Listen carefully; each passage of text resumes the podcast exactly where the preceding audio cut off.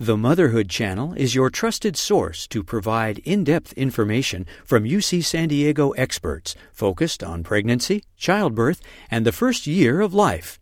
Visit uctv.tv slash motherhood for more.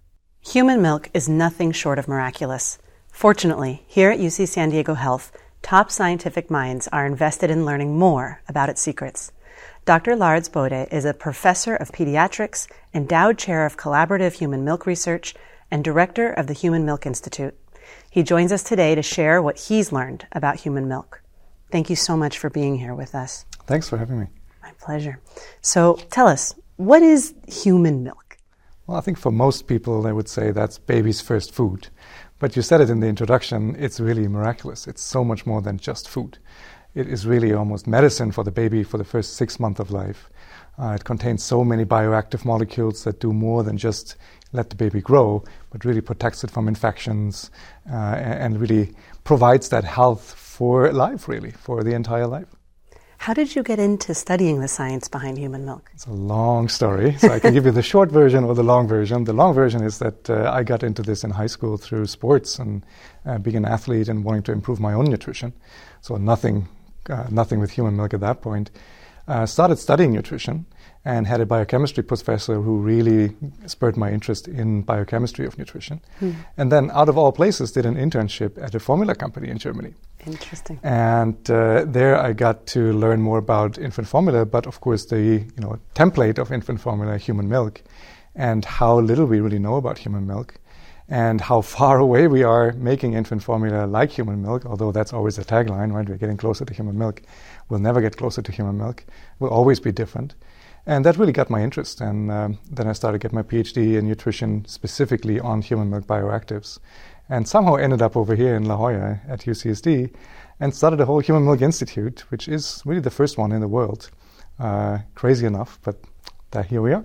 That's terrific. You've touched on it a little bit, but what are some of the properties of human milk that make it so unique and, and still so different from formula? Yeah. So human milk is not just a list of ingredients uh, where you have you know your proteins and your lipids and your you know carbohydrates and then you see the calorie content like the nutrition label that you have on your food that you get from the supermarket. That's in there too.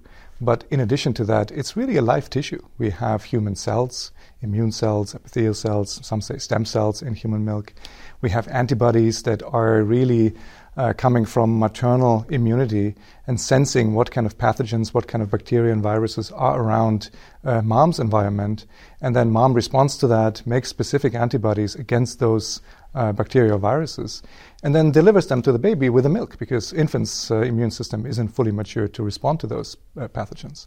So it really contains context specific molecules, and human milk changes uh, over the course of lactation quite a bit. Uh, so it's not static, it's not the same composition all the time. It changes in response to the environment, in response to the age of the baby, and uh, does all the miraculous things. It's incredible to, to hear about it. What would you say are some of the greatest misconceptions about human milk that people have? I think the biggest misconception we touched on already is really that we think it's just food for the baby. That's the bare minimum. I mean, we need to have food for the baby. Uh, but it is so much more than that. Uh, it provides health benefits for the baby in the immediate time when baby is breastfed, but also lifelong benefits. Mm-hmm. And not only for the baby, and I think that's something that we also fully underestimate is that there is benefits for mom. Mm-hmm. We know that women who breastfeed are less likely to develop breast and ovarian cancer, mm-hmm. uh, have a lower risk for cardiovascular disease, mm-hmm. and many other diseases. And, and this is a lot of stuff that's still in, in the making in research and, and discovery.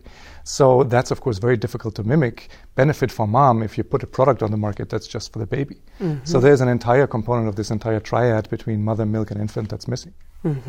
Mm-hmm. Yeah, not to mention, you know, a natural way to lose some of the weight that comes along with, with mm-hmm. pregnancy itself. Mm-hmm. Yeah, that's a great point. Tell us more about the Human Milk Institute and, uh, you know, how did that get started and, and um, how did you get involved specifically? Yeah. So the, the Human Milk Institute uh, really didn't start from scratch. It's nothing that we just grabbed out of thin air. UCSD has a long track, re- track record over decades, really to work on human milk, whether it's research, application, clinical care, uh, education. And uh, it really reached that critical mass where we said we have so many people here and so many different perspectives looking at human milk. Uh, let's start an institute. Let's pitch this to leadership and say we would like to have a full on human milk institute that covers all aspects from molecular biology all the way over to global public health. So it's really a campus wide uh, initiative that's not just health, it's not just health sciences. It's really campus wide. It has a public health component, it has social sciences uh, component to it. Uh, we did a lot of work around uh, the pandemic to identify whether breastfeeding is safe if mom is uh, infected um, and informed actually uh, bodies like the WHO to change their recommendations. Mm-hmm. So all that happened here already before we had an official Human Milk Institute, and it was just absolute time to formalize that and harmonize all the different entities that we have already at UCSD, and all march in the same direction with uh, for collective impact. Really, that's terrific. What are the key goals of the institute? I think one is to educate. Uh, we are at the university, and uh, education plays a huge role here, of course. Mm-hmm. Uh, and believe it or not, uh, there is a uh, speciality for almost all organs in your body, for almost everything in your body. And we always joke about this. There is hepatology for the liver, there's cardiology for, uh, for the heart, mm-hmm.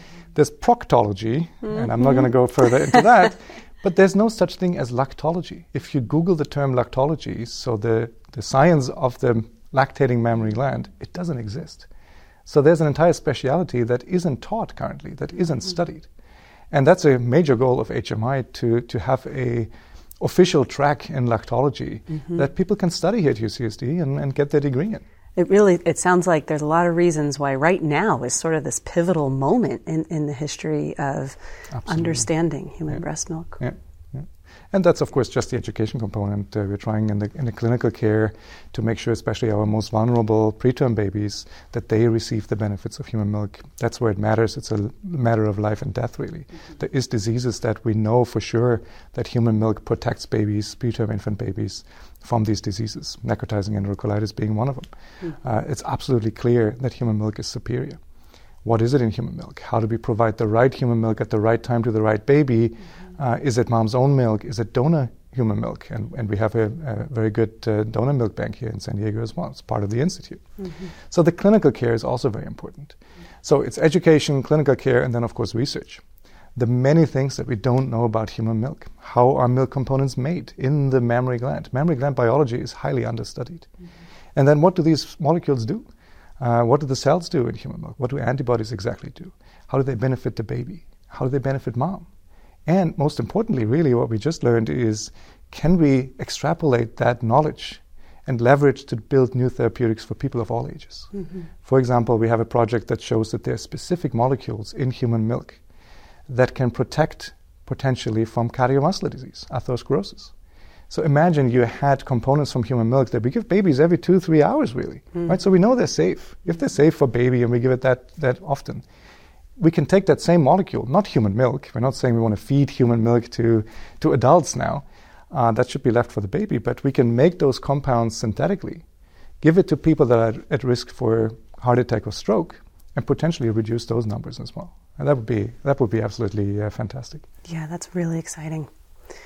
You touched on this a little bit. You know, when I work with patients in the office, they're often surprised to learn that the vaccines I'm recommending mm-hmm. are often actually for baby. Um, you know, and, and now we've ac- added, you know, RSV mm-hmm. in addition to uh, the Tdap vaccine. Mm-hmm. Could you talk a little bit about how that works and, you know, what we know currently about mm-hmm. how best to protect the baby? That's a very active study here at UCSD. Actually, we have a few investigators in the Human Milk Institute that specifically look at RSV vaccine responses in mom and then how the vaccine that triggers the immune response and makes antibodies. So mom starts to make antibodies against RSV, mm-hmm. although she's not really exposed to it. But now those antibodies make it into milk and the baby gets protected through those antibodies. So mom is really the facilitator in that case to protect the baby in a way that the vaccine would not be able to do to the baby itself. And why can't brand new babies, you know, always get those vaccines? Why why is that not as effective? once they're not approved, uh, it's very difficult to do those studies uh, in babies. So that's an additional layer of, of approval. Uh, but also, the immune system is not responding in the same way. So, uh, to take that on a more safer route to give it to mom, and then mom indirectly gives the, uh, the benefit to the baby, that's a, that's a very smart way of doing it. So, what I'm hearing you say is that baby's immune system is literally depending on mom at that point to provide things that it hasn't yeah, yet matured often that's the to case, create. Yeah. Mm-hmm. That's just fascinating. Mm-hmm. What is some additional information you're hoping to learn from continuing to study human milk? It's really basic questions. Uh, you know, not only what is in human milk, but when does it need to be delivered? Uh, are there some components that change over time? Uh, and if they do, does that uh, is that a need that the baby receives those components at a certain time in development?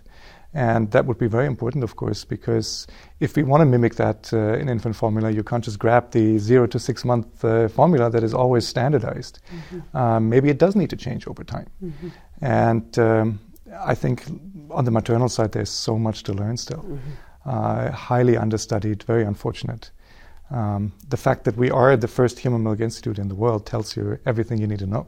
Mm-hmm. Uh, I often get two responses there where people say, well, why do we need a human milk institute? Do we know everything about this already? I'm like, isn't that all clear? You know, human milk is very simple. We know everything about it. And the other response is, uh, what do you mean? It's the first. Shouldn't we study this like all the time, like everywhere? Shouldn't every university study this somehow, or a pediatrics department or OBGYN? Shouldn't we know more about this? Yeah.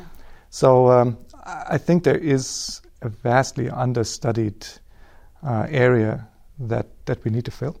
Can you speak a little bit about the global health implications of human milk and if, if the Institute itself is doing any work uh, globally? Yeah, so, so the implications for especially for low middle income countries are even more dire than, than it is for, for us here in the, in the US or in Central Europe. Uh, it is often a question of life and death. Uh, so you see that uh, if you don't provide human milk through breastfeeding, uh, you a don't get the protective factors, so you don't get the antibodies, you don't get you know all the benefits of human milk that protect you from infections. Uh, but also, you very often make infant formula then with dirty water that is contaminated with certain pathogens. So you get a double hit there. Mm. You're getting the pathogens, but not the benefits from human milk. Mm. And uh, you see that in in uh, low middle income countries that the pathogen burden is still so high, the infectious disease burden is so high. We literally still lose more than 2,000 uh, babies and infants under the age of five uh, every single day to infectious diarrhea. Mm-hmm. So it's still one of the major health uh, burdens, and human milk has a huge benefit uh, to protect infants from that. What do you think the future holds here for, for the future of the Institute mm-hmm. um, and for the use of human milk in general? I'm really hoping that, that the Institute will be will be an entity that provides rigorous data, uh, information that really informs how we approach parents, how we approach healthcare providers, and how we approach this entire topic. It's very emotionally uh, driven mm-hmm. on, on many sides, many aspects. Mm-hmm. And I think that's something that we need to address as well. That's why social sciences being involved in this is very important. Mm-hmm. Uh, so I'm really hoping that we can normalize breastfeeding in human milk. That's one of the aspects. Ideally, already talk about it uh, not just when the baby's out already, mm-hmm. but talk about it when you know parents are pregnant uh, mm-hmm. during their OBGYN care. Mm-hmm. Talk about it in schools already. You know, this should be normalized. This should be something that high schoolers should know about. Why is it so important that, or what is human milk and why is it so important? Mm-hmm. So there's a huge education component also outside the university that I think we need to need to address. So, this normalization of breastfeeding, fully understanding the power of human milk and why it is this mystical but so magical uh, tissue still.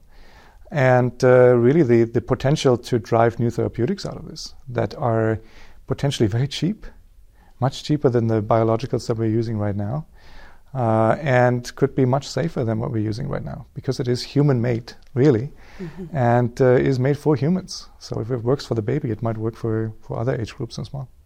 So it's a huge span, really. You know, very unfocused it might sound, but that really shows you the the the opportunities, the many opportunities that we still have in this space. So much potential. Very much so, yeah. If people are interested and want to learn more about the institute, mm-hmm. how can they do so?